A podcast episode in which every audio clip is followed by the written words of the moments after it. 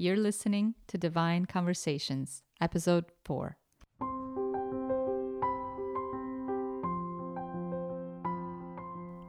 Welcome to Divine Conversations. I'm your host, Layla, and this podcast is intended to inspire, empower, and provide practical tools to heal, raise your awareness, and elevate your consciousness so that you can embody your higher self and live your ideal life.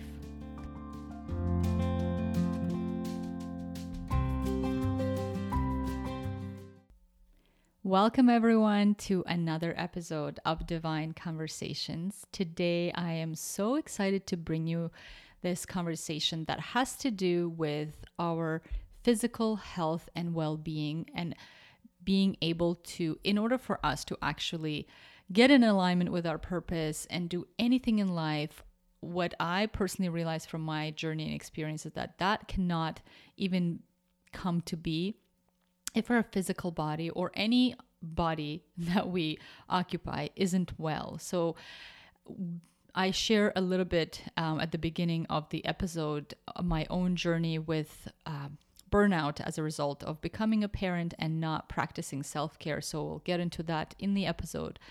But I learned the importance of being at your best physically, so then you, your soul can live in this healthy body. And you know, for me, I truly always believe that um, the conventional model of medicine just doesn't look at the root enough, doesn't take into account, you know, so many things. And so in this episode, I um, have the honor and the privilege to talk with one of the most caring naturopathic doctors um, that I know.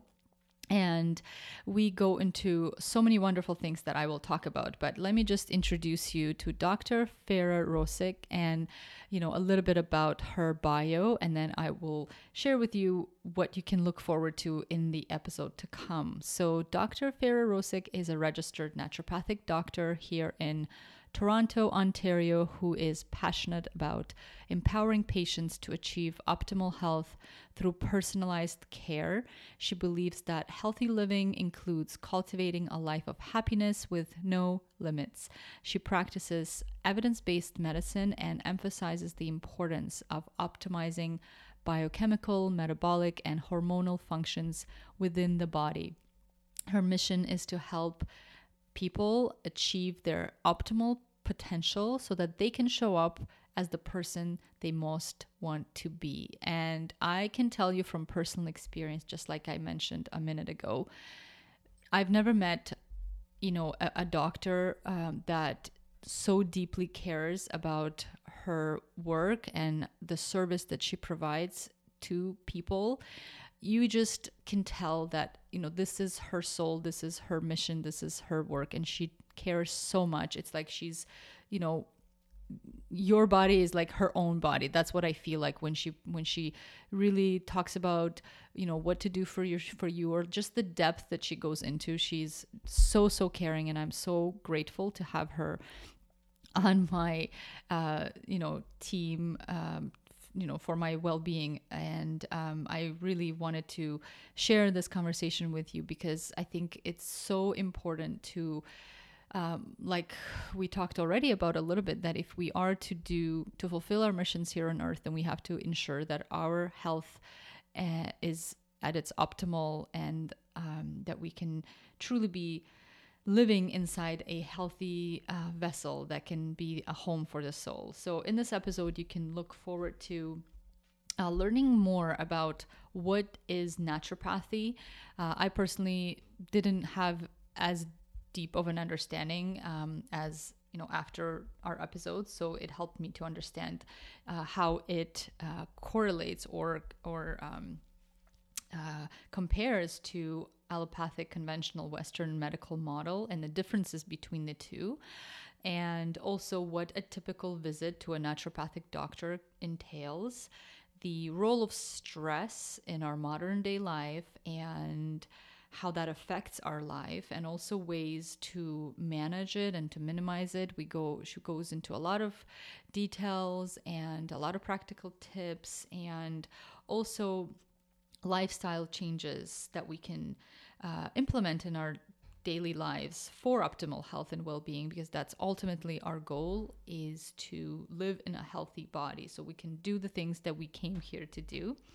Uh, we also discussed the role of emotions in being um, being at the root of uh, basically, you know, the physical ailments and the diseases that we experience are most of the time rooted in some emotional uh, experiences that we have gone through. So we talk about that, and also, um, you know, how to heal, and, and ways and uh, treatment plans and things like that on how to heal the emotional body. And also, you know, physiological um, deficiencies can be causing emotional distress and dysregulation. And, you know, she talks about what type of what types, what type, what type of deficiencies cause that and what we can do about it. We also talk about a very important vital vitamin that if you're deficient in it could be the cause of so many problems in your health. So this one I'm very excited to share with you about, so you can also check your levels and,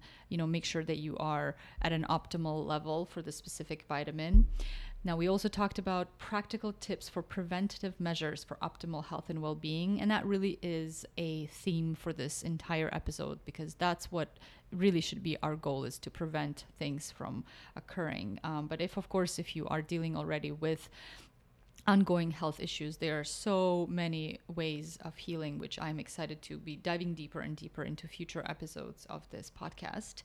Um, she also shares, um, you know, I, I, a big part of this podcast is uh, my intention is to bring practical tools and takeaways that, you know, you can take with you and be able to apply to your life. So we go into, um, you know, the best type of water to drink, uh, the importance of proper sleep, the best times to sleep for your body, how to regulate your circadian rhythm, and the importance of having to get to the root of the root cause of whatever health issues that you might be facing. So with all that said, I'm so excited to introduce you to this episode.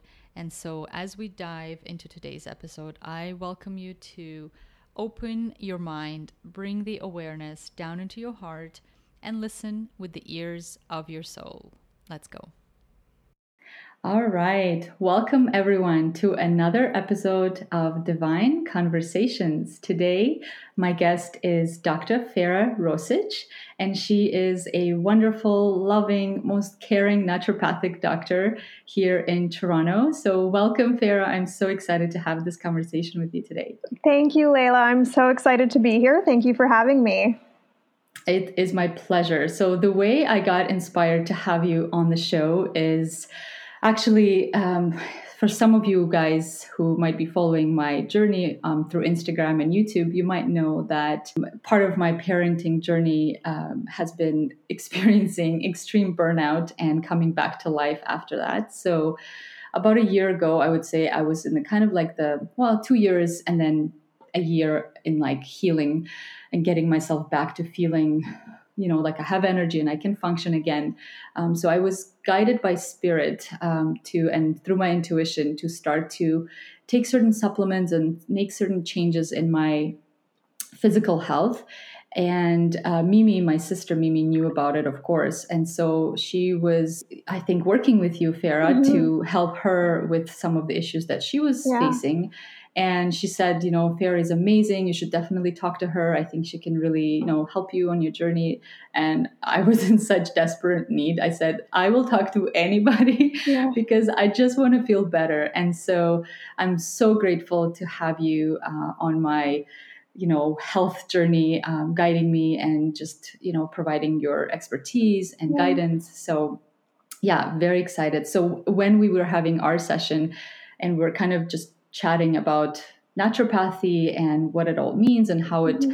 is so different from conventional medicine, mm-hmm. I just was like, you know what, I think we should have, I, I should have you on the podcast because um, I want to learn more about naturopathic medicine. And um, the whole, my big why is for having this conversation is to just empower people to take charge of their health and to know that there are options mm-hmm. and to not just stick to a conventional way because, you know, that's what people do, uh, but just to know that there are alternatives ways, uh, alternative exactly. ways of healing. So uh, with that, I would love it if we could just go into a bit of your story and just kind of hear about, you know, who you are, yeah. because I think stories can be so powerful. It's how we feel connected to each other. We For can sure. relate, we can find inspiration. So, and then of course, with that, you will, you know, if you could share how you got on the path and why you chose naturopathy as your, you know, purpose work. Yeah. So. Yeah. Well, I, I just want to say that that was so well put, how you explained that. Uh,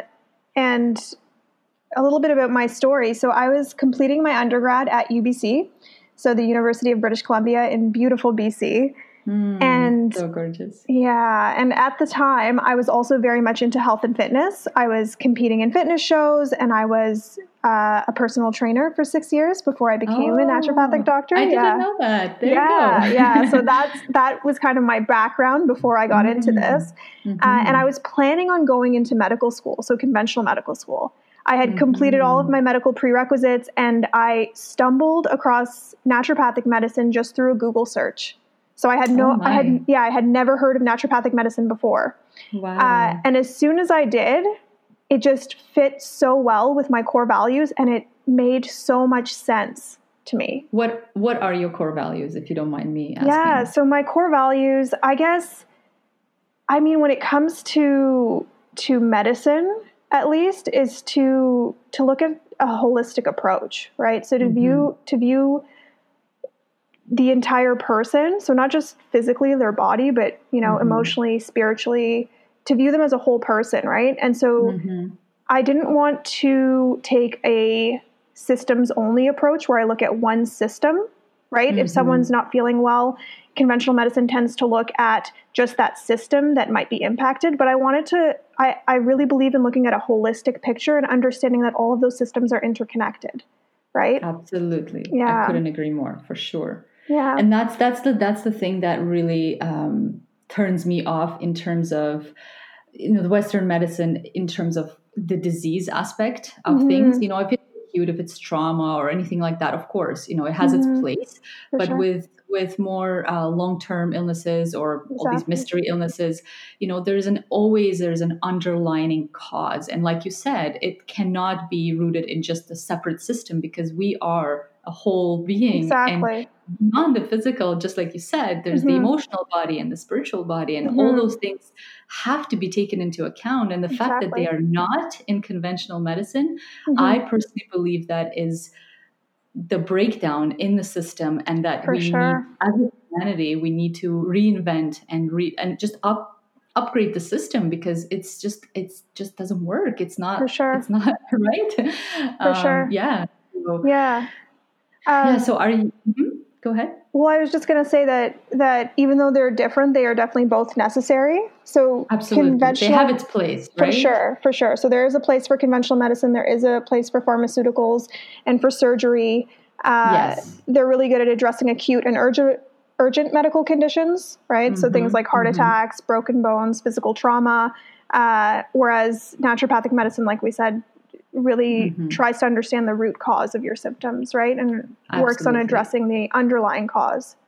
Yeah, I think to me, like, exactly, I totally agree. And to me, naturopathy is just that, um, not preventative so far as like, uh, just a way to ensure that you are in optimal health and exactly. well-being, kind of in a way prevent anything happening, that all exactly. the systems are working together as a whole and everything is You know, flowing uh, because mm-hmm. we are energetic beings, so this energy is just flowing through all the systems, right? So, mm-hmm. so what is naturopathic medicine, and how is it different? I guess into like in more details from from the conventional yeah, approach? yeah. So that's a that's a really great question. Um, so, like I said, because we're we're working on trying to understand the root cause.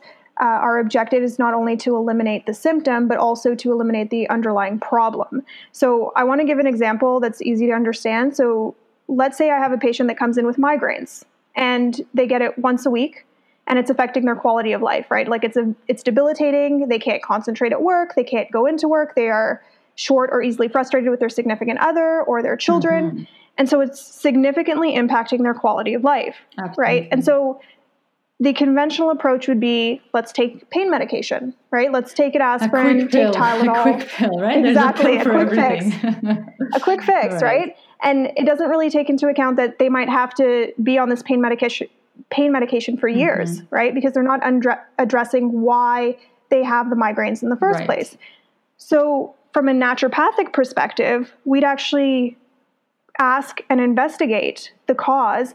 So for example, we'd ask, maybe it's hormonal, right? Mm-hmm. Is she a menstruating female? Mm-hmm. Is she perimenopausal? Could it be due to a drop in estrogen mm-hmm. levels, right? A drop in, you know, maybe blood sugar. Maybe there's blood sugar dysregulation There's going on. There's so many on. factors that go into health, yeah. right? Like that's... Uh, right? And Exactly. Mm-hmm. And so, mm-hmm. so you want to really understand what's causing those symptoms mm-hmm. and address the cause, right? Not just suppress the symptoms. Right. Right. Yeah. Right. Absolutely. So the thing with conventional medicine is like, and why, like, I just feel so passionate that, you know, the more of us kind of begin to understand how all these systems, it's not that they are per se wrong, but they just don't work for mm-hmm. the times that we live in, and addressing for sure. all these issues. And I think more and more people, if we kind of come together, and it almost needs a revolution in all the systems, really, sure. all human systems, from education to healthcare to uh, economic systems. All these systems just, I believe, need to be reworked to mm-hmm. fit the model. Mm-hmm. So with the medical system, the way it's set up, and it just breaks my heart, For is sure. that these doctors are overworked, are overwhelmed. They mm-hmm. have no time in the structure and yep. the way it's set up to address any of this. You know, I don't know really mm-hmm. how much time they get with each Uh, patient, but I think it's yeah, probably not as much as a naturopathic doctor would have the, the no, you know, yeah, yeah. So that's the problem. I think at the core issue, mm-hmm. like that is it, that it's not that these beautiful doctors don't care. It's just that the system is wrong. Oh, yeah, right? exactly. Exactly. So, so they genuinely, doctors usually go into medical school with good intentions. They genuinely want to help people. Absolutely. Right? So they, they spend an average of ten to twelve minutes with their oh patients, and they have over twenty-five hundred patients on oh, their goodness. roster usually. How can you possibly right? get yes. into the root cause? You, you can't. just can't, right? You can't. It's, and it's unfair of us to expect them to be able to not only figure out the root cause, but then diagnose and treat it in ten to twelve exactly. minutes, right? Like that is literally impossible. Exactly. They are human yeah. after all, right? And which is why, exactly. you know, they do tend to just prescribe a quick pill, because at least it mm-hmm. uh, helps with the symptoms, so the person can kind of be, continue to function more yeah, or less live. right but yeah. to me, like exactly. I really believe that there's so much more here for us, and we shouldn't just settle for, you know, I'm surviving. We should all take mm-hmm. our own health into our own hands. And of course, naturopathy at this time, I believe, might not be accessible to everyone, you know, Everybody, because it yeah. is more of a luxurious kind of a service, mm-hmm. but that's why I believe that slowly we need to kind of all together work towards reworking the current system to kind of find that middle ground where um, it can it can be accessible to everyone, right? Exactly. Which is why exactly. I wanted to have this conversation and see how, you know, in general, if someone doesn't have access to a naturopathic doctor, what can they mm-hmm. do to be empowered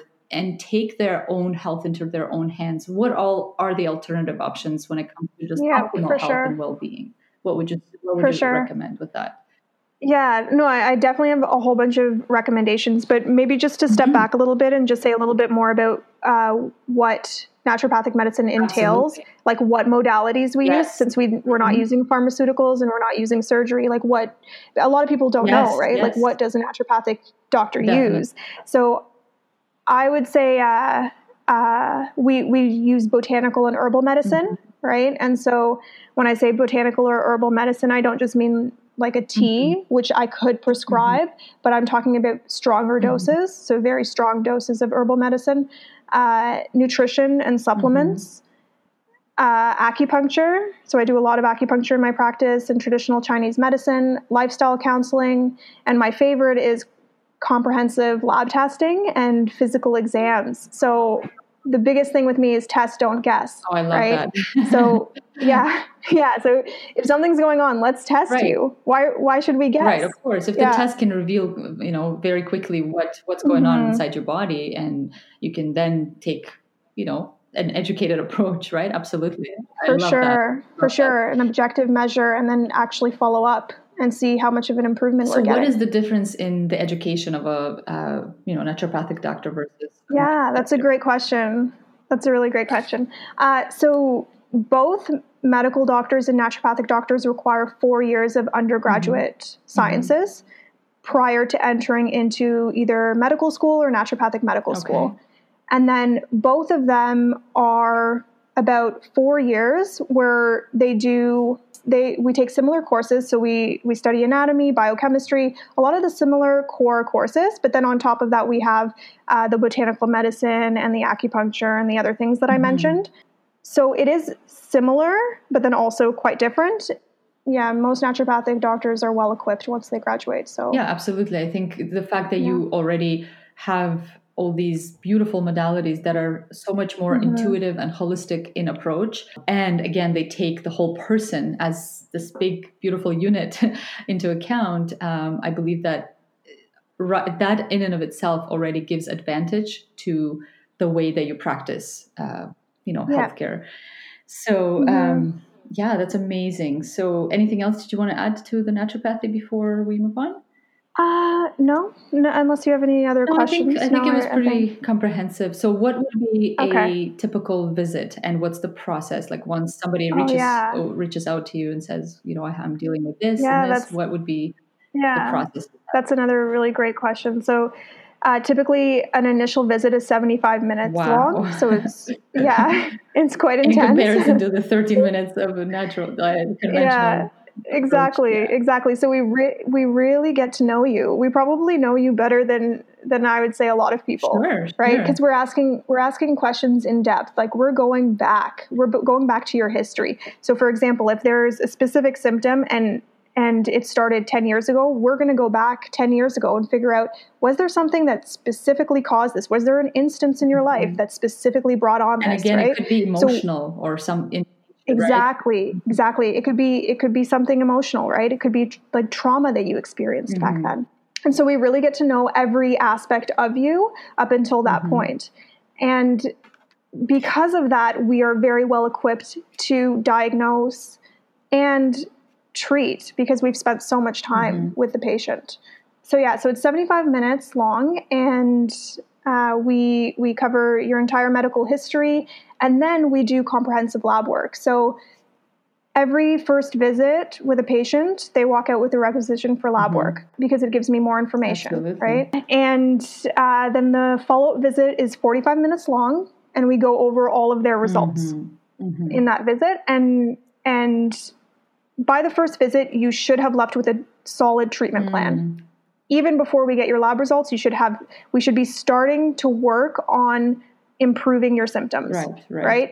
Once we get those lab results, we can specifically tailor it even more, right? right? But so within those forty-five minutes, we're we're going to tailor that treatment plan even more, and uh, we're going to go over your results. And by the end of that second visit, you should walk out with an even more tailored treatment plan, and you should be well on your way at that mm-hmm. point to to getting good quality care. The really good thing about working with a naturopathic doctor is it's not just two visits, mm-hmm. right? You are building a relationship. Absolutely. The whole thing is a relationship, and it's teamwork. Yes, of course. Right? Exactly. Yeah. I mean, you can, there's only so much you can do with giving a person, you exactly. know, a list of supplements to take or lifestyle changes, you know, mm-hmm. but if they're not willing uh, to put in, you know, to kind of upkeep their part of the street, or you know what I mean, like uh, do their part of the, yeah. the, the the equation, then of course you're not going to see any changes. So what would be a typical yeah. treatment plan um, that someone might be? Yeah, so so my treatment plans are very thorough. I know, like I extremely love long. I love that about you. That's why when I started this, I was mentioning that honestly, like it really just makes my heart feel so happy and just makes my heart sing seeing people in healthcare that truly, truly care. Like I really feel that with you, that this is your passion. Yeah, thank and you so much. It's really like you give your one hundred ten percent of yourself yeah. into you know, into your relationship with your patients. And I really, on the other yeah. end of that, as a patient, I really appreciate it. And I know everybody would. Well, thank you so course, much. Because thank you, you so know, much. You want someone who cares. And again, not to say, not to put down the doctors, because they do yeah. care as well, but it's just a whole different, you know, issue, set of issues. Yeah. Um, but yeah, yeah. so I, I really appreciate that about you and the way that yeah, you show thank you up. So yeah, much. Of course. Yeah, so I, I definitely, I'm I'm a, probably a little bit O C D, so I'm very detail-oriented. Your treatment plans are very detailed. They include diet, so mm-hmm. so we go into a lot of things about diet, and then supplements. Mm-hmm. So supplements I recommend. I always, you know, include why I'm recommending each supplement, so you know why you're taking right. something, the exact dose, when to take it, how much to take. It's amazing. Right? With food, with water. I can like, attest to that, so absolutely, yes. Yeah. yeah. There's no guessing, yes. right? You leave with a solid treatment plan. And, and if you have any questions, mm-hmm. you can email me, of yeah, course, yeah. right? But I'll tell you, a lot of my patients don't email me because my treatment plans are so yeah, thorough. They're very comprehensive most, already. yeah, yeah, they're very comprehensive, mm-hmm. right? Um, but yeah, so that that's what you can expect. You can expect uh, someone who's really looking at every aspect of your life and your lifestyle and, and how we can optimize I that. Love that so much. So, um, I really want to talk about the role of stress in our health, mm. in our, you know, very, very hectic modern mm. day life. What For sure. is the role of stress and yeah. how it affects our well-being and our health in general? For sure. Yeah. So stress is a silent mm-hmm. killer. Uh, it's one of those things that even if you don't think you're stressed, You, you could very well be. First of all, let's define right? what and is so, stress. What what does that translate yeah. as in your body? So yeah, so stress is actually a physiological response. So even though you're feeling it, likely in some ways emotionally, mm-hmm. right? You're it it is causing a physiological response in the body. So it's increasing cortisol. Mm-hmm. Uh, and and those are, cortisol, are hormones, right? Right. Yeah, cortisol is mm-hmm. a hormone. It's actually uh, secreted by the adrenal mm-hmm. glands. And uh, if you're overproducing cortisol, it can actually tire out your H P A axis, which is the hypothalamus pituitary adrenal axis, right? So the signal from your, your hypothalamus in your mm-hmm. brain to your pituitary in your brain to your adrenal glands, right? right? And so it could actually tire that axis out. Uh, and then you could feel chronic fatigue, mm-hmm, mm-hmm. you know, once, if you've overstimulated your body with cortisol, your body can only handle that so much, right? So evolutionarily speaking, we would release cortisol as a fight or flight response when we saw, you know, a tiger or something we had to run fast away right, from, right. right? And nowadays we have these ongoing stressors consistently, these daily stressors that are happening every single day. They might not be as intense, but they're happening more frequently. Chronically, right? There's and so, like, like yes, chronically. chronically in a state of stress, which is...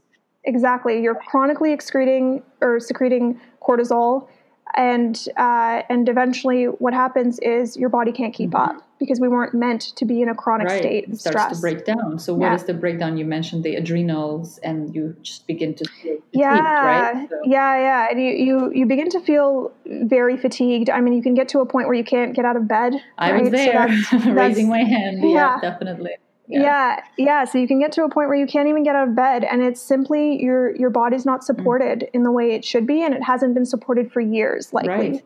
Right. Yeah. And so you get to that point. The yeah. fact that I'm just yeah. amazed at just the resilience of a human body and mm. what it can withstand, just knowing for myself mm. how much I've put my body through in terms of just my mental state and stress in general, and how resilient it is, even even though probably I don't even know where it it takes the resources from to be able to sustain itself and function when you are, mm-hmm. you know, the environment you're creating for yourself is that that doesn't exactly. support your optimal health, right? So it's just it's just yeah. incredible. Yeah, yeah. Um, so okay, so we talked about what stress is and what it does to our body. So yeah. what can we do to reduce stress? I mean, you know, I think most people probably know meditation is one of them, but it, yeah, meditation right? is great.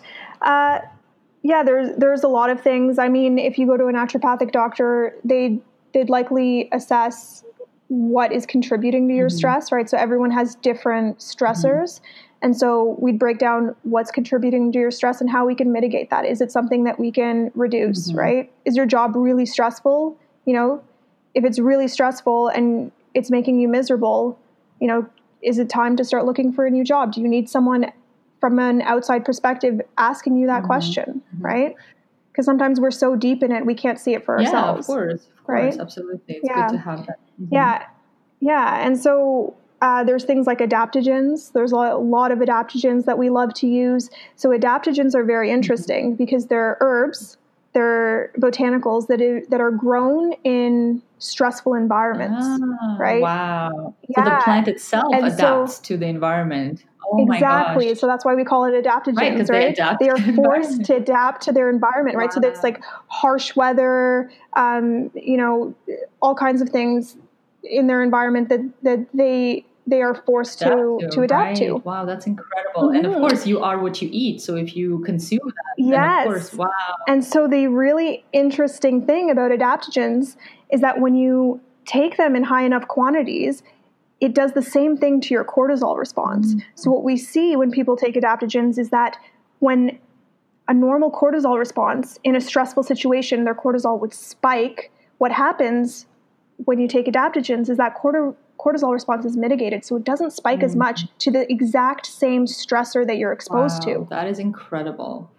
This is why yeah, I yeah. love, you know, plant medicine so much because, oh, you know, ultimately, like we are one with everything. We are not separate from nature. We are nature. So it just mm-hmm. sometimes like when I really kind of meditate on that, it, it brings me to tears to mm-hmm. how much yeah.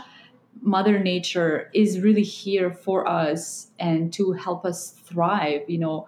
These plants are here for us like that. I, I really truly yes. believe that, that their purpose yes, is for true. us to, to use and, and to, for us to be in our, you know, yeah. th- to be our best selves to then give back yeah. to earth, you know, it's like this symbiotic yeah. kind of synergistic relationship. And that just makes me so exactly. happy to hear that. I love it. I mean, it's, yeah, it's nature's medicine. Absolutely. Right? And if you think it's about nature's it, right? medicine. Like our ancestors, they didn't have pharmaceuticals.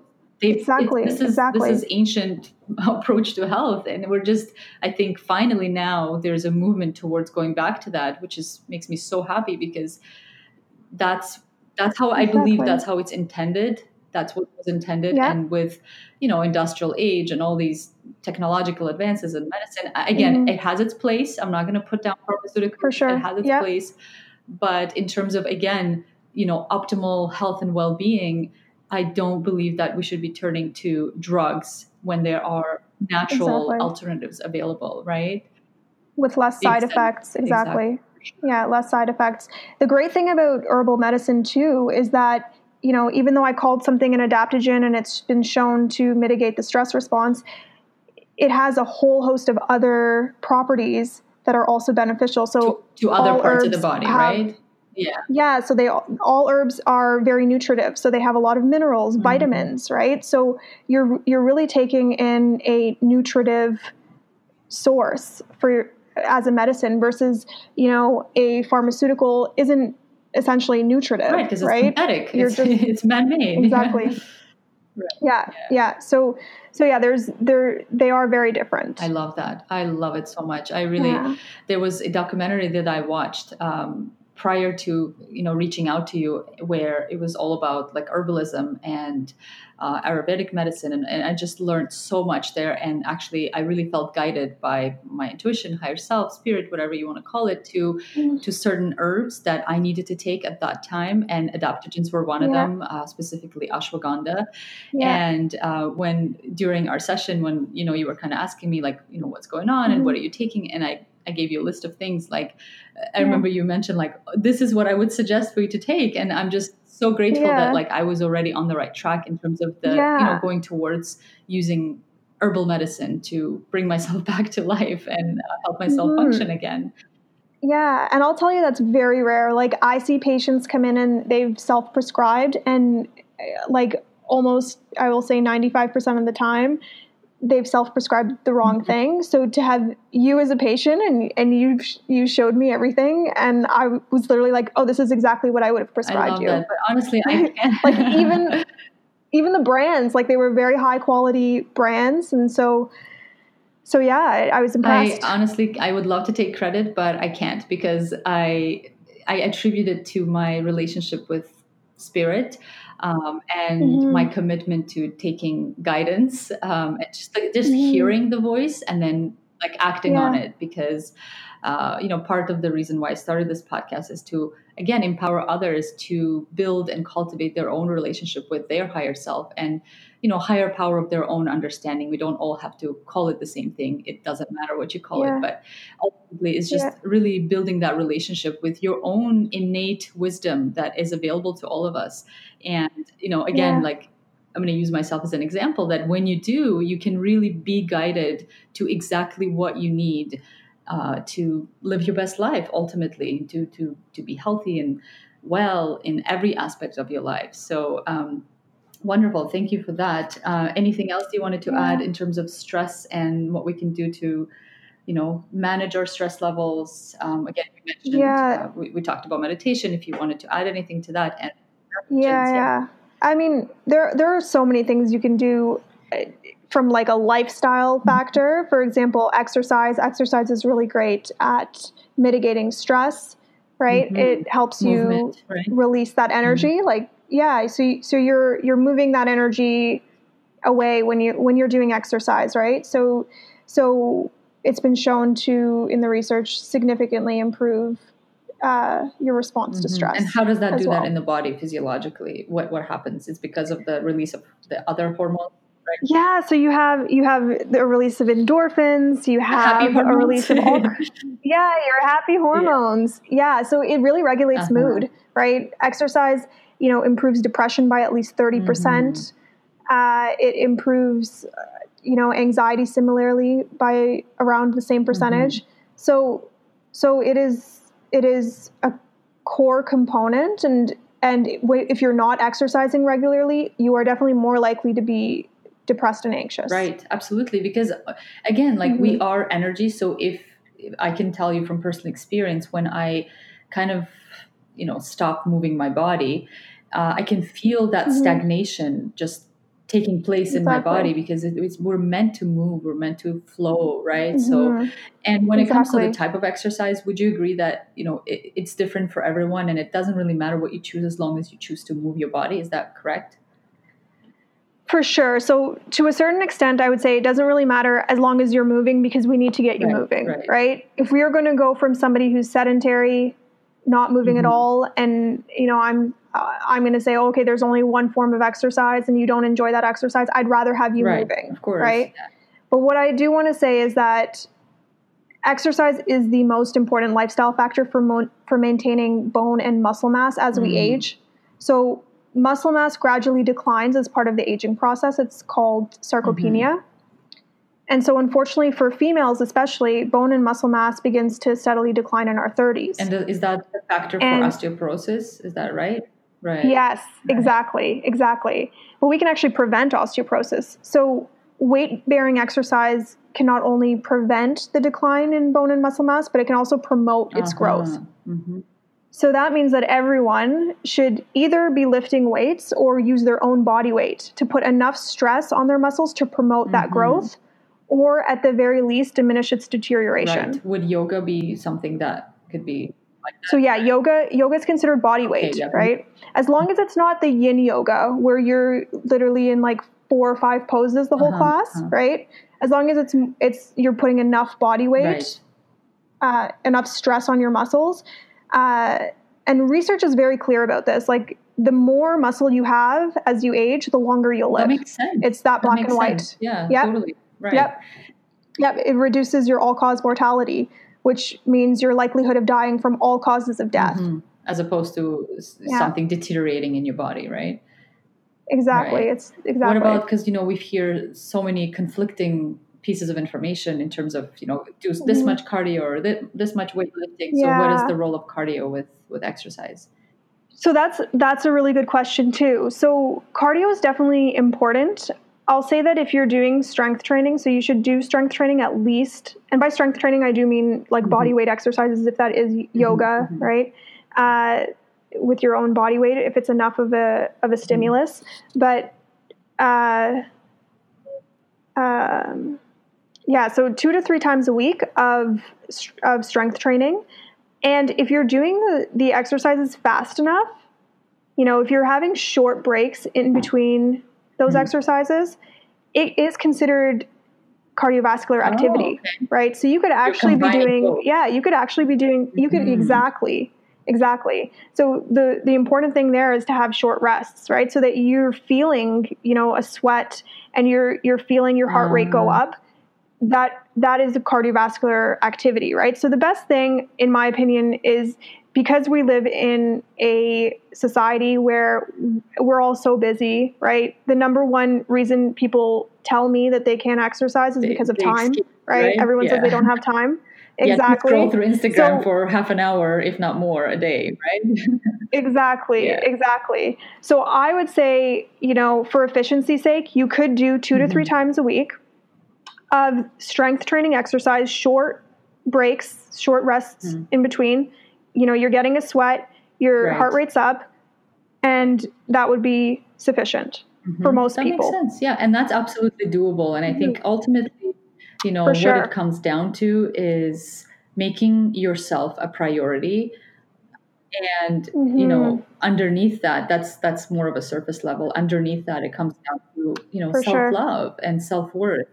The fact that one hundred percent we just don't love ourselves, most of us. And I think that's a perfect exactly. segue into my next question, which is, what is the mm. role of emotions from your perspective and your experience when it comes to the cause mm. of, you know, dis-ease and ailments in the body, which, yeah. I, you know, from my personal research, yeah. I know it's huge, but I would love to take your part, your, yeah. your take on this. Yeah. So, so if you're suppressing your emotions or you're not, you know, expressing them, or you're trying to block out, you know, something you don't, you don't want to think about it, it'll eventually resurface, and it can resurface mm-hmm. physiologically in How the body. How does that do that? Right? Like, because, you know, what is the connection between the, the, you know, mind, body, right? Because the emotions, where do they live? Mm. Do they live, they live in our emotional body, which is kind of associated with our mind. Is that right? Mm. Yeah, so I don't know if we know the exact mechanism mm. of action. You know, I don't know, like, right. scientifically. How that actually affects we know physical exactly, matter, right? Yeah, because, you know, yeah. we are energetic and yeah. emotions are energy. Exactly. Vibration, but, right. Exactly. Yeah, we definitely know that there is a, bi- a mind-body connection. And we know that, for example, you know, let's take someone mm-hmm. who's depressed. If you're depressed consistently over years, that is going to take a physiological toll right. on your body, right? right? It it affects, you know, you're you're sleeping longer, you're not you're not eating as much maybe, or you're eating more. So it, it has physiological right. effects, right? Uh, we we don't necessarily know, like, the exact mechanism of action. I mean, everything is so different, but with depression, we know that there's probably a role with inflammation and with mm-hmm. gut bacteria, mm-hmm. right? I would say that uh, it's probably different for everyone, absolutely. Too. Yeah, our, it, our stress yeah. response, so it goes right? back like, to like. Yeah. Yeah, it goes back to individualized mm-hmm. medicine, right? So one person might be suppressing emotions, and it might come out physiologically differently from how even, let's say, their brother oh, or their totally. sister, let's say they're suppressing a, so the exact same emotion, they might have a completely different physiological totally. response I can to that. So relate right? to that, you know, even with just like processing yeah. emotions or, yeah, I guess processing emotions is the perfect exactly. way to say it. Like with Mimi and I, you know, we both grew up in the same environment and had the same stressors, but the way that I sort of internalize and um, the way it affects me essentially is, yeah. I believe, on a very deep level, um, as an empath, as okay. a highly sensitive person, yeah. um, just that feels yeah. everything deeply. So absolutely, I totally agree with that, yeah. that, you know, yeah, so we all kind yeah. of experience the same thing, but the way we uh, internalize it, it can be, and, and the way it affects us mm-hmm. ultimately is can be so so different. So yeah, so then yeah. you let's go back to um, emotions and how it might mm-hmm. you know affect disease or ailments in the body, or just this balance, right? Like it creates this balance in the body. Yes, yes, exactly, exactly. It it definitely it definitely does, and. That's why it's really important to to spend time understanding, you know, if you're feeling something, don't just push it away, right? Really get to know what you're feeling, why you're feeling it, uh, so that it doesn't resurface later on, or it doesn't, you know, end up becoming a physiological concern that you have to address later on. And, and at that point, it has probably gone on for, for longer than it should, and it would be a little bit harder right. so to address. From a naturopathic uh, standpoint, what would be if someone has, you know, a mm-hmm. lot of emotional, you know, sort of emotional yeah. kind of weight that they're carrying, what would be the treatment plan, so to speak, that you would suggest? Yeah. So, so again, it would be, it would be really different for everyone. One thing that I love, uh, using as a tool is cognitive behavior behavioral therapy, C B T. I don't know if you've heard of it. I don't know much about it. So um, yeah, if you want to go into that a bit, that would be great. Yeah, it's it's a form of, you know, questioning, mm-hmm.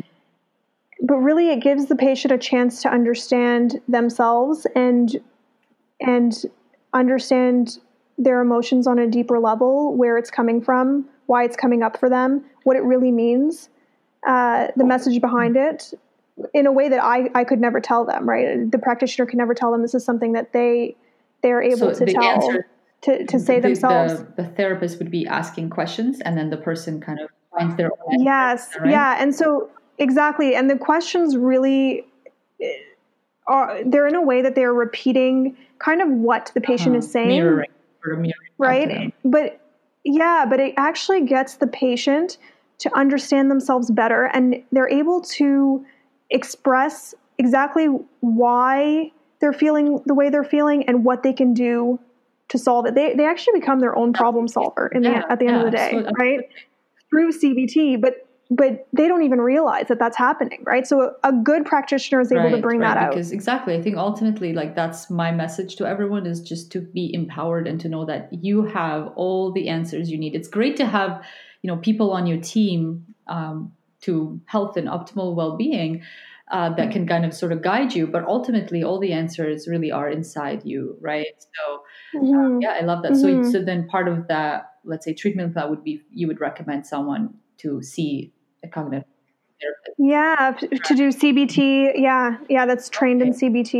Mm-hmm. Uh, yeah, there's definitely, so there's also, there's so many things tied into Uh, emotional factors as well, though, like nutrient deficiencies can be tied in there. So sometimes emotional responses are due to a physical, a oh. physiological response or a physiological okay. cause, right? More so, too, please. Yeah. So, for example, um, one one deficiency that's very well known is uh, mm-hmm. vitamin D. So if you're living in North America, or even if you're living somewhere sunny, but you spend the majority of your time indoors, uh, you should likely get your vitamin D levels tested, because uh, ninety percent of our vitamin D is synthesized in the skin from mm. sunlight exposure, and specifically from U V B okay. absorption. So if you're living in a country of northern latitude mm. like Canada, right, that means that at least six to seven months out of the year, we're unable to produce adequate amounts of vitamin mm-hmm. D. Which which ultimately means the research shows that about fifty percent of the world is currently oh vitamin D deficiency, wow. deficient. And that's yeah. affecting our, yeah. what exactly? Our ability to, to process so, nutrients, is that what you said? So, so vitamin D in its active form is actually oh. a hormone. So it's considered a vitamin, but when it's when it's in its active form, it mm-hmm. becomes a hormone. And its deficiency has been associated with all kinds of things, right? Like cardiovascular disease, osteoporosis, type two diabetes, um, an increased susceptibility to the cold and flu, but also it's associated uh-huh. with mood and seasonal affective disorder. So S A D literally means that you're feeling sad, right? And yeah, yeah. And so, and so that's one deficiency that you could have that could be causing all kinds of symptoms, including affecting your mood, significantly affecting your mood. So it affects motivation, um, like you you lack motivation, wow. you're feeling down, uh, exhaustion, right? And with exhaustion comes, you know, when you're exhausted, you're more likely to be depressed. So you're at risk of depression. So it could very well be, you know, a nutrient deficiency, uh, deficiency that's, wow. that's, that's I mean, causing this. I love yeah. that we kind of naturally, organically went there, because that was one of the questions I definitely wanted to address. Oh, that's the amazing. Of how it affected me as well on my journey, the vitamin yeah. D deficiency. And I absolutely yeah. attest to the fact that most likely the way I was processing emotions was largely due to mm. sleep deprivation with, you know, my kids, but For also sure. probably aggravated even more because that I because of the deficiency in vitamin D. And now that it's been, I think it's been, when did we start this? I think I started maybe almost nine months ago. I think it was springtime, right? If I if I'm correct. Yeah. Um, and that uh, yeah. I can definitely feel myself between the adaptogens, the supplements that I'm taking for you know, yeah. fatigue, and um, you know, brain boosting things that I'm taking, and the fish oil and all that, but and the vitamin D as well, and the iron and all these things. But yes, I can yeah. definitely feel a significant improvement, and uh, can mm. most definitely attest to that. And yes, if you're listening right now and sure. you are not taking vitamin D and you don't get enough sun, then you know, this alone yeah. can be, would a, a medical doctor be able to, obviously, right? Like throw a yeah, and, so, and recommend. So, yeah, so your medical doctor can in Ontario, no matter, even if your medical doctor runs it or or a naturopathic doctor runs it, it's the same price. So it's about forty dollars to have your vitamin D tested. Uh, and it's not O H I P covered because the Ontario government just assumes everyone's deficient, so there's no need to test. Which is, because we live in Canada. Yeah, wow, that's which, so funny. yeah, but the, the crazy thing is, and they recommend, okay, everyone just take a thousand I U's, but a thousand I U's is literally like, I won't say nobody can be, like maybe there there are a very small percentage of people that can be sufficient, vitamin D sufficient with a thousand I U's. I've never uh-huh. seen it. It's possible. Uh, But the thing with vitamin D, the reason why you have to test it is if you take it, if you take too much of it, it gets stored in mm-hmm. your fat cells, in your mm-hmm. adipose tissue. And so you can actually oh. overdose, right? So you can actually have toxic exposure, which is why, like, what, what? yes, yeah. So which is why as a naturopathic doctor, I mm-hmm. test, you know, initially, and then three months later, three to four months later, I'll test again just to make sure we are adequately dosing sense. you, right? Everyone is so, yeah, everyone is so genetically unique when it comes to absorption of vitamin D. That's right. the other thing. Uh, it's really your genetics that determine how you absorb vitamin D. Mm.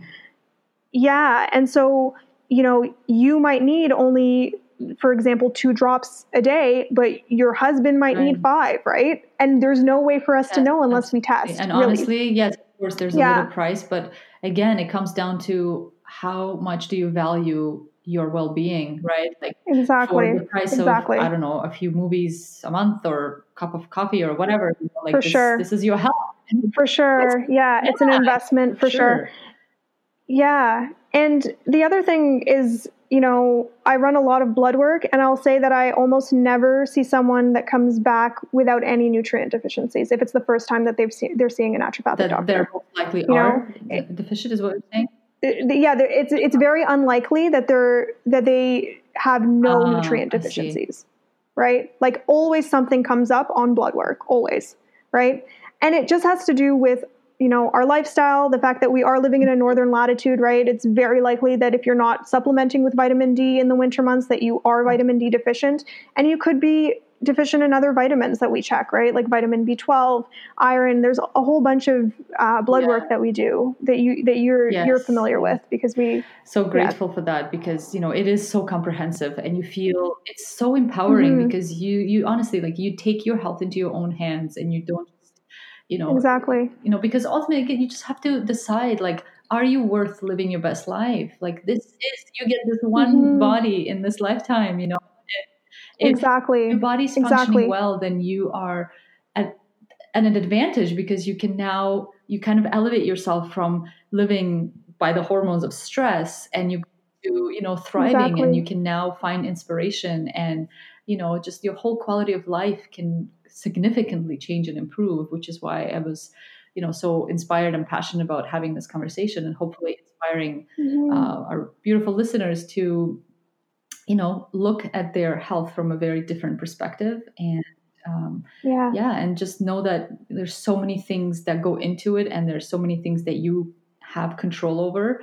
Um, so we're starting to wrap up here, but I definitely wanted to, um, as with all of the episodes that I do, I want to people with, mm-hmm. you know, very kind of significant takeaways and values and practical steps.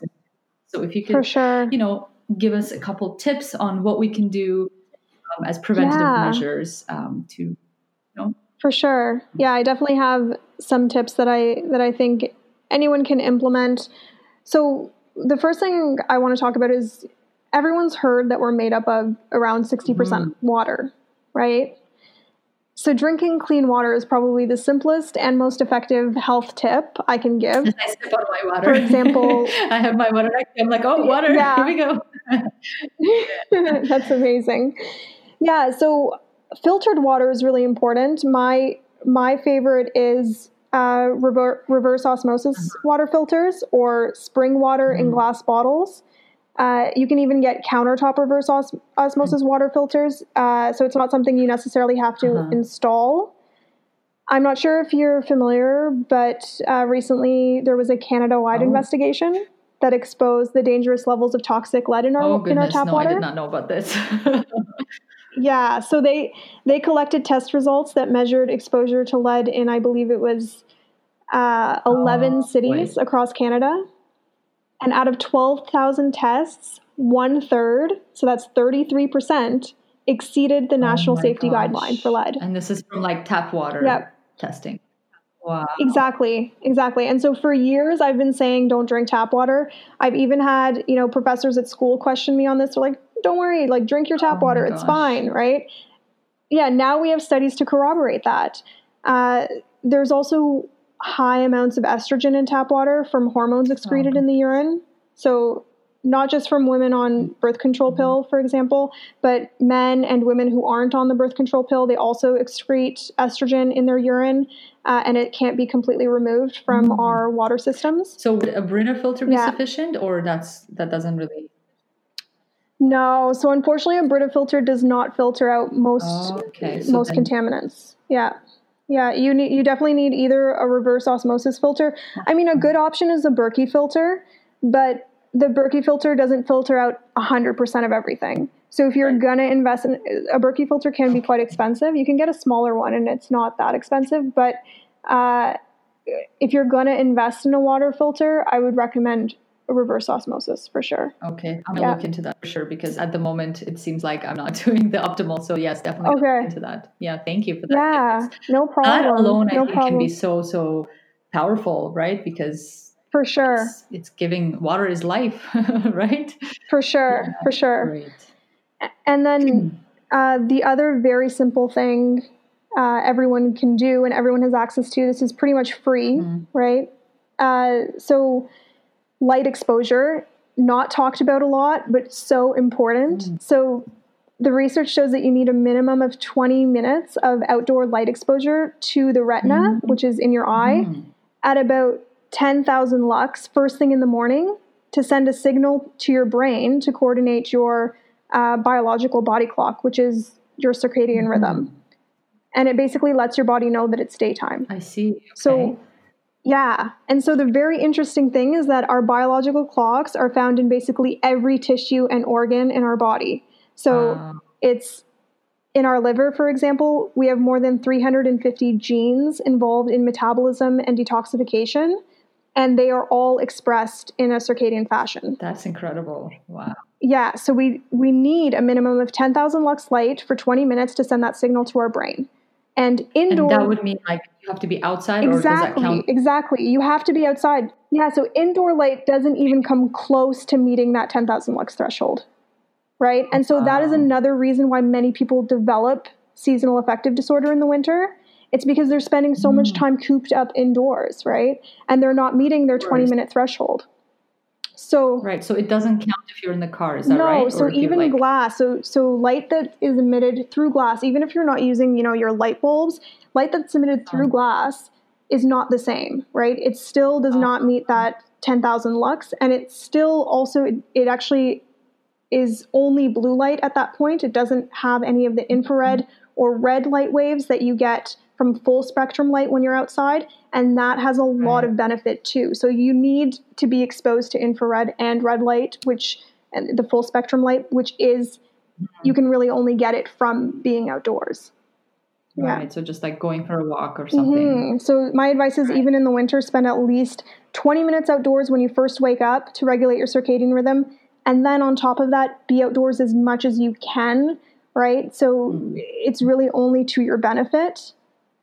Sure, yeah. So bundle up, stay warm, but don't, don't avoid being outside. Okay. And if we are not doing it, you mentioned it, it affects the, the S A D. Yeah. Or, so, uh, what was that? So what happens is oh. your circadian rhythm basically regulates every organ in your body, every cell, and it also regulates your mood, right? Because when your body doesn't know what time of the day it is, it throws everything off, right? And so right. it can affect uh, your mood. It's well documented. So we know that uh, that even though, you know, vitamin D deficiency might play a role in seasonal affective disorder, that light exposure also plays a role. So they've done mm-hmm. studies where uh, they have people use a ten thousand lux light box, which you can order off Amazon. It's just blue light. It doesn't have the infrared and red, uh, uh, the full spectrum light. But when when they have people who are clinically depressed use a ten thousand lux light, bo- uh, light box for twenty minutes first thing in the morning, uh, their depression significantly improves, or their seasonal affective oh. disorder significantly improves. That's pretty huge. Mm-hmm. So yeah, thank you for that. Yeah, that's amazing. Yeah. Um, anything else for us that yeah, we can do? Yeah, so sleep. Sleep is obviously mm. very, very important. Oh. Yeah. Well, you one know, day, one day. no, I know, I know. So, so, so we can only do the best that we can, right? Right. Yeah. So with what, yeah. with what we have, and it doesn't mean, so if you have young children, then it's going to be hard, but know that, you know, in a few years, it won't always be like this, right? Permanent. Yes, it's not permanent. It's a temporary, it's a temporary phase. Uh, What's the sufficient mm-hmm. sort of schedule? Sorry? Sufficient sleep uh, schedule would be like, what okay. would be the yeah, ideal? Yeah, that's, that's a great question. So we're actually sleeping way less than we used to. So we're sleeping about two hours less than we were in the nineteen sixties. And forty percent of Americans get less than seven hours of sleep. So they're averaging about six and a half hours. And the consensus based on research is that as adults, we should be sleeping minimum seven hours. And, you know, if we can sleep a little bit more than that, that's even better. But we have to at least hit that seven hours on a regular basis uh, to promote optimal mm-hmm. health, because any any less than that per night is associated with a whole host of things like impaired immune function. So you're more likely to get sick more often, uh, increased pain, mm. impaired performance, you know, increased brain function. Yeah, right? yeah, yeah. So you're yeah. more likely to make errors at work. You know, you have a greater risk of accidents. Uh, and, and the other thing I wanted to say is it's not just about uh, getting enough sleep, but if you, you know, getting to bed on time. So by ten p.m., is is considered optimal. Uh, your your because your entire body functions in harmony with your circadian rhythm, it really uh, it is really important to get to bed at a decent hour. It's not just about how many hours you sleep, because it impacts your circadian rhythm. Right, because of the quality of sleep you're exactly. getting, right? So they've they've found that for every hour you sleep before midnight, you're more likely to go into a deeper sleep and get more restorative sleep versus the hours mm-hmm. past midnight. Wow. Yeah. So yeah, that makes sense. Yeah. So getting a minimum of two hours before midnight, you'll you're much better off than sleeping after midnight. One day. Yeah, exactly. one day, one day, one day. The thing, the thing is, again, your body is very resilient. And as long as you're not doing mm. this chronically for like ten years, a decade, right? Then your body would start to break down. You're, you're not doing it yeah. chronically. You know what I mean? Yeah, yeah. Yeah. That makes sense. Okay. Wonderful. Any more tips for us? These are all, I think these are all amazing, very easy that anybody yeah. can do. So thank you for yeah, yeah. Um, practical. Yeah, of course. The I guess the the final thing I want to say uh, is to, you know, listen to your body. Uh, mm. I feel like this is a huge yeah. Right? It's a, so it's, many people are it's a their bodies. yeah. It's a huge it's a huge thing. It sounds so simple, but I guarantee you, most people are not doing this, at least most of the time, right? So, you know, we're, we're we've we've trained our bodies to just push through, right? We have a deadline. We have a work deadline. Push through. You know, I, I'm just going to, you know, I'm going to sleep less, you know, this week, or I'm going to do this this week, you know, and, and you might be fine. But if in the long yeah, run, if in right? the long run, you're feeling tired, you know, you're sad more frequently, you've got you know, painful periods or irregular periods, which I know a lot of women experience, and, and they think it's normal, but you know, it's not, it's actually not normal. Even if it's common, it's not normal. Mm-hmm. Right. And so the very important message I want to leave your listeners with today is that don't ignore these messages that your body is signaling to you. Your body actually communicates to you through these messages. It's the only way your body can communicate to you. Uh, and so mm-hmm. I would recommend seeing a clinician who will take the time to figure out why you're feeling this way and get to the root cause, right? So don't let years right. go by before you do something, because as resilient as the body is, that can really take a toll in the end. Absolutely. And eventually it's going to break down. Mm-hmm. Like it is absolutely, we talked about how resilient it is, but you know, it's also alive. And if it's not being nourished sufficiently in all these areas and aspects, you know, eventually it will manifest itself yeah. as something more serious, right? So I love that so much. That message resonates with me deeply, and it's something I'm super passionate about. So I love that you said that. Yeah. Yeah, the, this has been a wonderful conversation, something we didn't touch upon that is huge, that maybe one day soon we can have uh, part two is nutrition. And, yes, you know, yeah. what we eat. So I purposely uh, left that out because it is such yeah. a huge topic, right? It's topic yeah, it's like going down the rabbit hole. So, you know, I yeah. didn't want to open up that can of worms today just because I wanted, yes. I, I knew we were going to touch on so many different things. Uh, yes, and yes. and we did... I think we we have a lot of great tips that we've, we've oh, left so much. Yeah. Absolutely. Yes. Thank you so, so much for your time. I really no, appreciate it. Thank you all so much for and, having me. I, I was, this yeah. was, this was great. I, I loved being here. Thank you. It's been wonderful. And I really hope that you guys took notes, because Farah talked about so many things that, you know, just from this conversation alone, if you are really serious about living your best life and having optimal health and well-being, just from these, you know, tips that we've discussed today, you can make so many positive changes in your life and really, you know, transform your life for the better. So thank you, Farah, so much for your time. I would love to have part two and talk about nutrition one day. So uh, before we sign off, I just want to acknowledge you for just who you are and how much you care. And I'm so grateful that you chose this field and that you're so aligned with your purpose work. And um, how can people get in touch with you if they want to, if they want to? Yeah. So I'm currently practicing downtown Toronto. Uh, and you can find me on Instagram, Doctor at Doctor Farah Rosic. I've got my website, w w w dot farah rosic dot com. Uh, and I'm also seeing patients virtually all over Ontario. So if you're not currently in Toronto and you're somewhere in Ontario, I can still uh still meet with you. I love that. I love that you do remote um yes. consultations. It's awesome. So perfect. Thank you so much again for your time. Thank and you so I much for having, having me. Yeah, our second part uh one day soon. Have yeah, a me wonderful too. Day. Thank you. You too. Thanks, Sarah. Bye. Bye. Thank you everyone for listening to the very end of this episode. I just really hope that you found this episode informative and you learned about naturopathic medicine, about what it is, and uh, took away a lot of tips that um, Doctor Farah shared with us here. They're all, all practical, all applicable, all simple things that we can all incorporate into our daily lives. So I really, really Uh, it's my greatest intention that you take away a lot from this episode and that it serves you well. I would love to connect with you. If you've listened to the whole episode, I would love to connect over on Instagram. So please take a screenshot and share with me on Instagram uh, that you're listening to the episode and where you're listening. It's so amazing to be able to see, uh, you know, all of you, wherever you are listening with, um, you know, to see... put faces to um, this beautiful community that we are creating here.